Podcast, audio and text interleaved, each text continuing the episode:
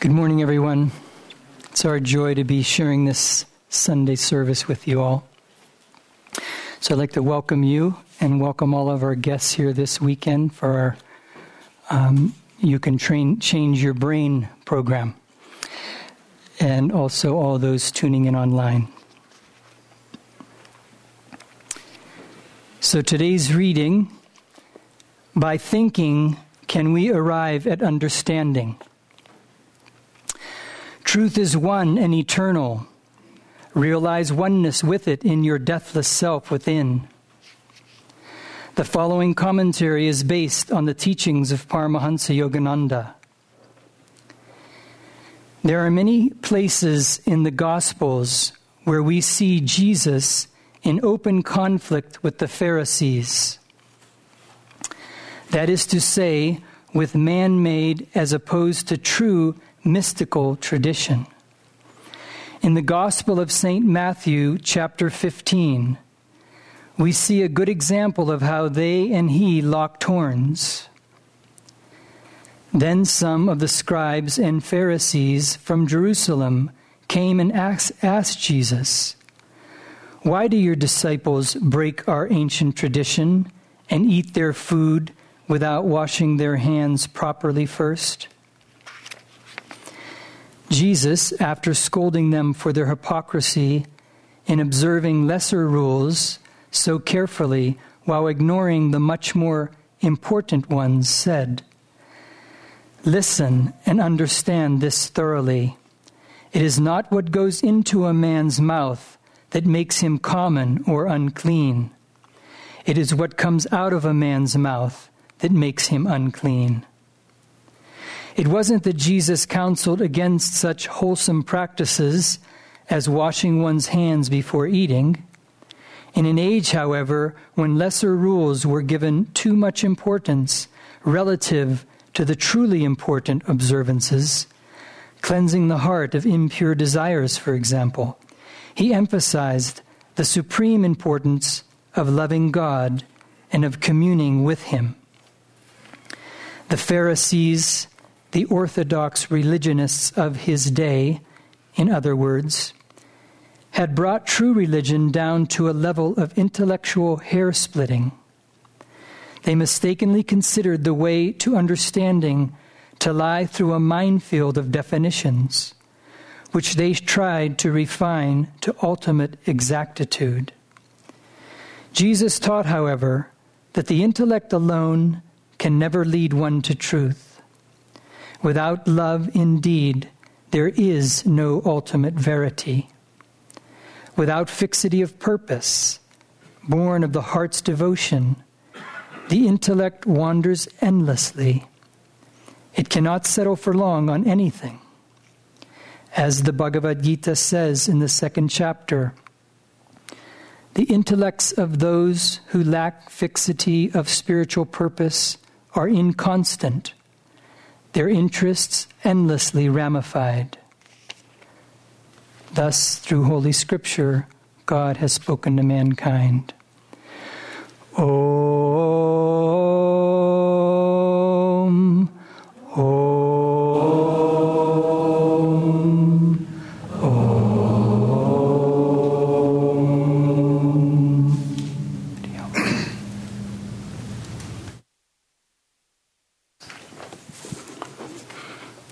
morning, everyone. It's a joy to be here with you all. Krishna has forgot to introduce us. For those who don't know us, this is Krish- Nayaswami Krishnadas, and I'm Nayaswami Mantradevi. We'll start this morning with a reading from Whispers from Eternity by Paramahansa Yogananda. Make me silent that I may eloquently converse with thee.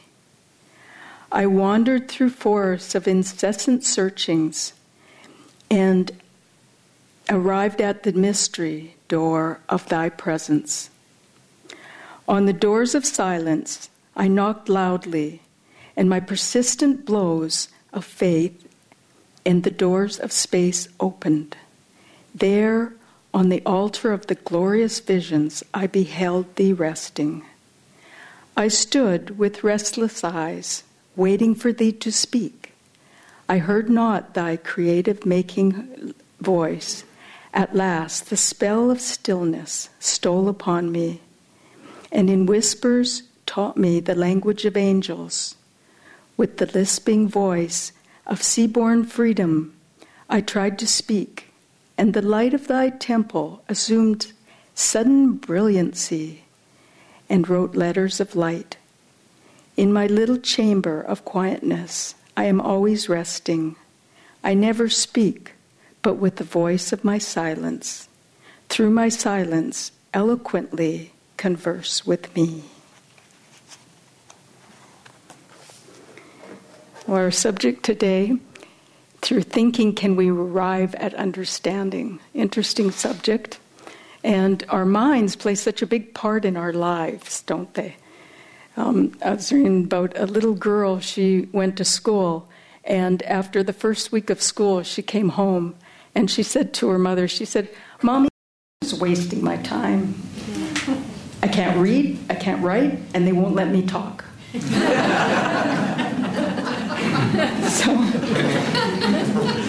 you know, we just want Ma- um, Master talked a lot, and Swamiji talked a lot about the different parts of our mind the superconscious, conscious, and subconscious parts of our mind. And I was thinking about that, how think of them as different rooms. And the subconscious part of our m- mind is a big room. It's a very big room. We throw everything in there. And there's doors going between these different rooms. And so the subconscious mind is always there, collecting everything, supporting the other minds. But then, where we spend probably the most amount of our time is in the next room, and it's the smallest room, and it's the conscious mind. So, what happens is we spend a lot of time thinking, don't we? We spend a lot of time in our conscious minds with um, that's the part of our mind that gets information through our senses, that likes to analyze things, that likes to figure things out, that goes through the problems and always thinking about the problems and trying to figure them out. And we still we keep going around and around in that room. And often we can't find the door out of the room. We can't find the door to the superconscious part of our mind because we're, we're trying in the wrong way. We're thinking and thinking and, and not realizing that, oh, the door's right there. It's easy to open. But we're not doing it in the right way. Swami Kriyananda said that when he would counsel somebody and they would keep countering him or keep finding reasons, you know, like, well, yeah, but that won't really work well, I could do that, but uh, well, no, I'm not, can't do that. He knew that they were stuck in their conscious mind and that they would keep going around and around in that room and not find the answer until they went deeper into themselves. And isn't it true when, when you're thinking and you're thinking about a problem, you're thinking about a problem, and then suddenly, aha, I get it. Now, there's almost a pause between the two, like you're changing gears, right? And through the thinking process, you're not getting there, but suddenly you go into another mode. And um, the only way that we can get there is through meditation. We have to still the mind and calm the feelings of the heart. So it takes both. It takes that calm feeling in our heart in order to access that, it also takes that still mind in order for that answer, for, for the illumination, whatever it is that we're seeking, to take us deeper. So then you can go out of that door, out of the conscious mind, and get into the superconscious mind. And it over and over the saints show us just how to do this. They also are examples for us. And um, St. Teresa of Avila, for one, she had a wonderful mind. She had a very, very alert mind, very good mind. She loved to use her mind. And she loved to converse with people. And, and she started many different uh, monasteries. And, and she had a, a really good mind for that kind of work. but as she said, she said, in one ecstasy, all the answers are all the problems are answered. That that's where she went. And she had such a divine and such a, a deep relationship with Christ that he became real in so many ways for her. There was uh, one time that a nun heard moaning and crying coming from Teresa's cell, and she went running in there, and Teresa was in ecstasy and she was calling out and she was she was calling out to to Jesus and then slowly she came back to this level of existence and um, she said to her fellow sister I guess fellow sister um, that um, she said I, I had a vision and there was an angel beside me he wasn't a big angel he was very small and very beautiful and radiant. I think what they would call a cherubim. And he, he had a, in his hand, he had a lance, a golden lance, and there were flames, it seemed, on the tip of it. And it seemed that he plunged it in my heart, and it went to the depths of my being. And the pain was so great, it's so much pain. But the ecstasy was so great that I wouldn't trade it for anything. And then he pulled the lance out of my uh, heart and took my heart with it. And all that was left was that I was on fire for God. She said, I just would pray that anyone who wouldn't believe what I'm telling them to would taste this.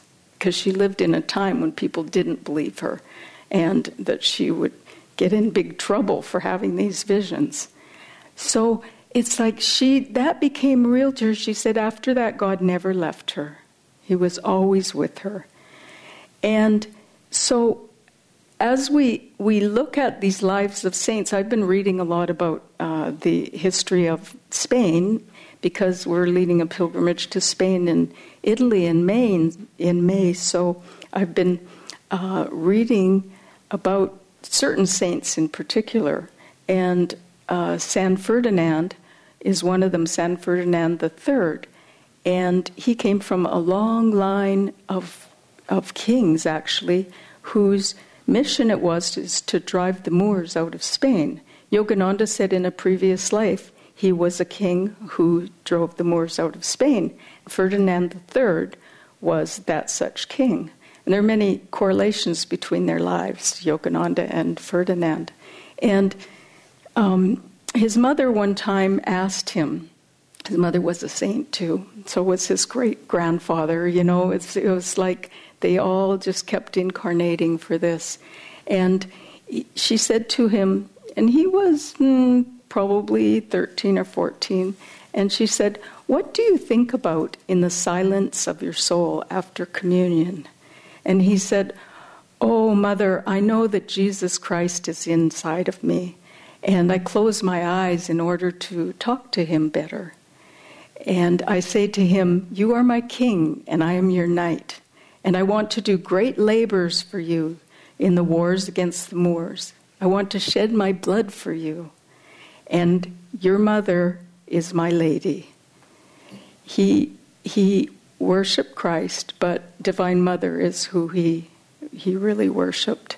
And so that that um, divine relationship with God, it's not based on the thinking, the thinking I should do this, I should do that. I, if I'm better in this way, God will love me more.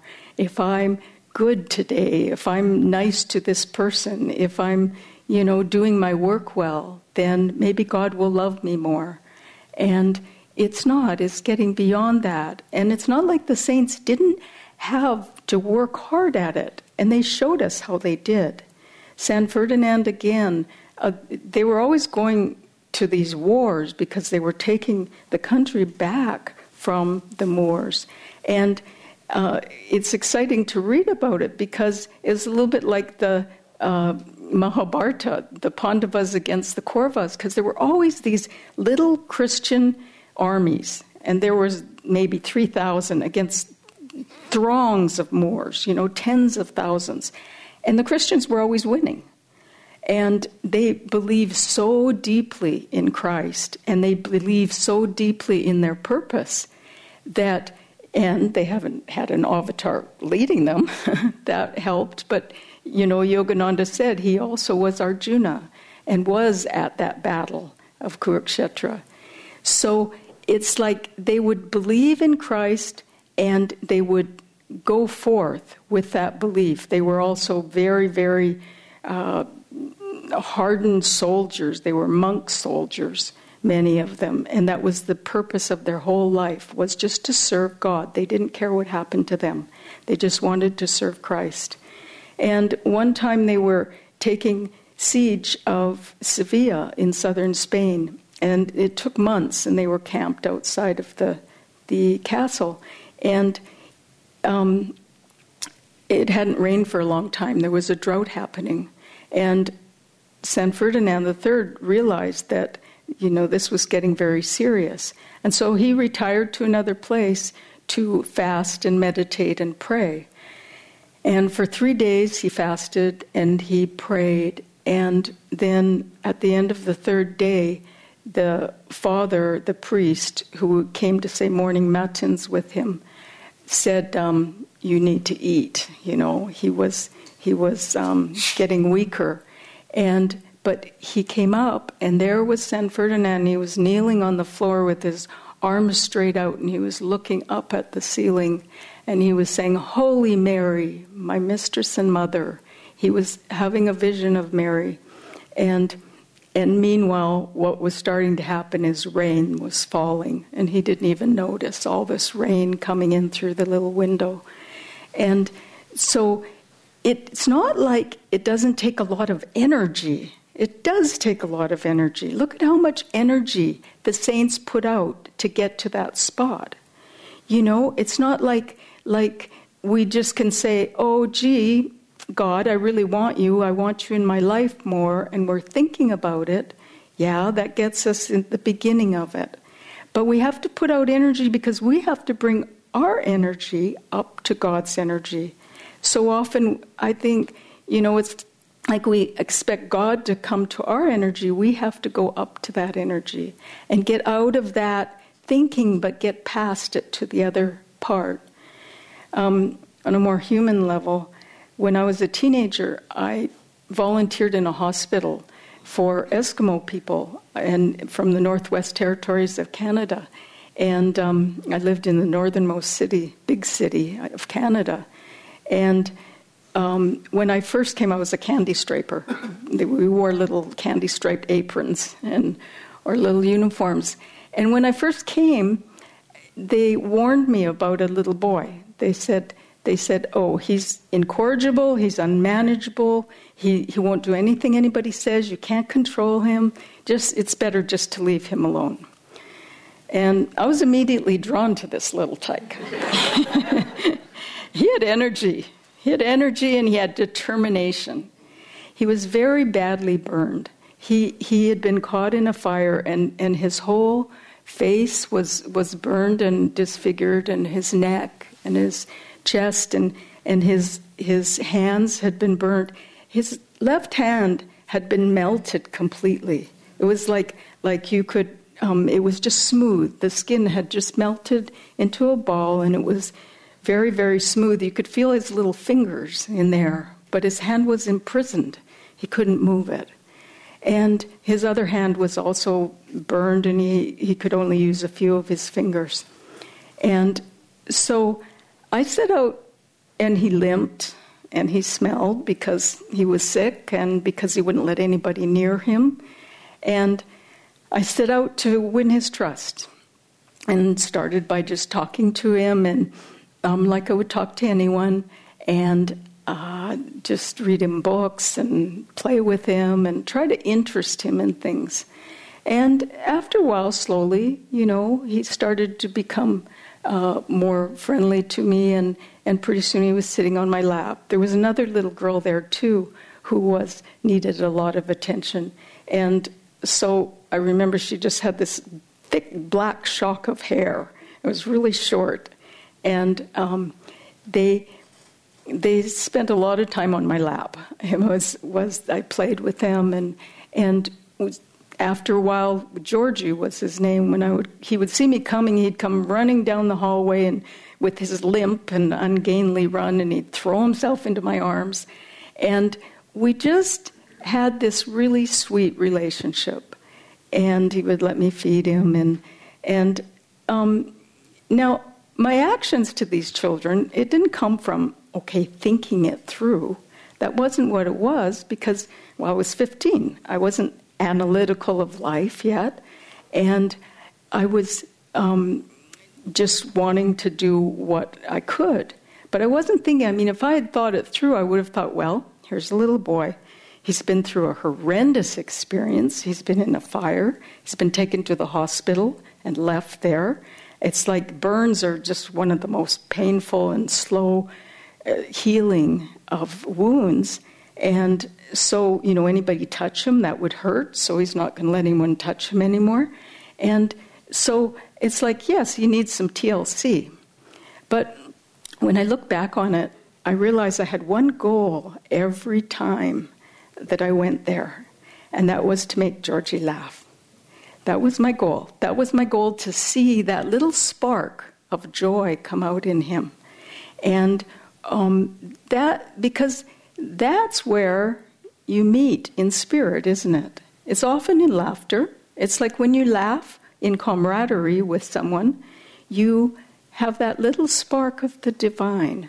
And that, that through that is where we live in spirit. And so to make Georgie forget, just for a moment even, just to make him laugh. And that's with all of us, you know, just to make us laugh, to live, live in that. Um, and I don't mean laugh super, superfluously.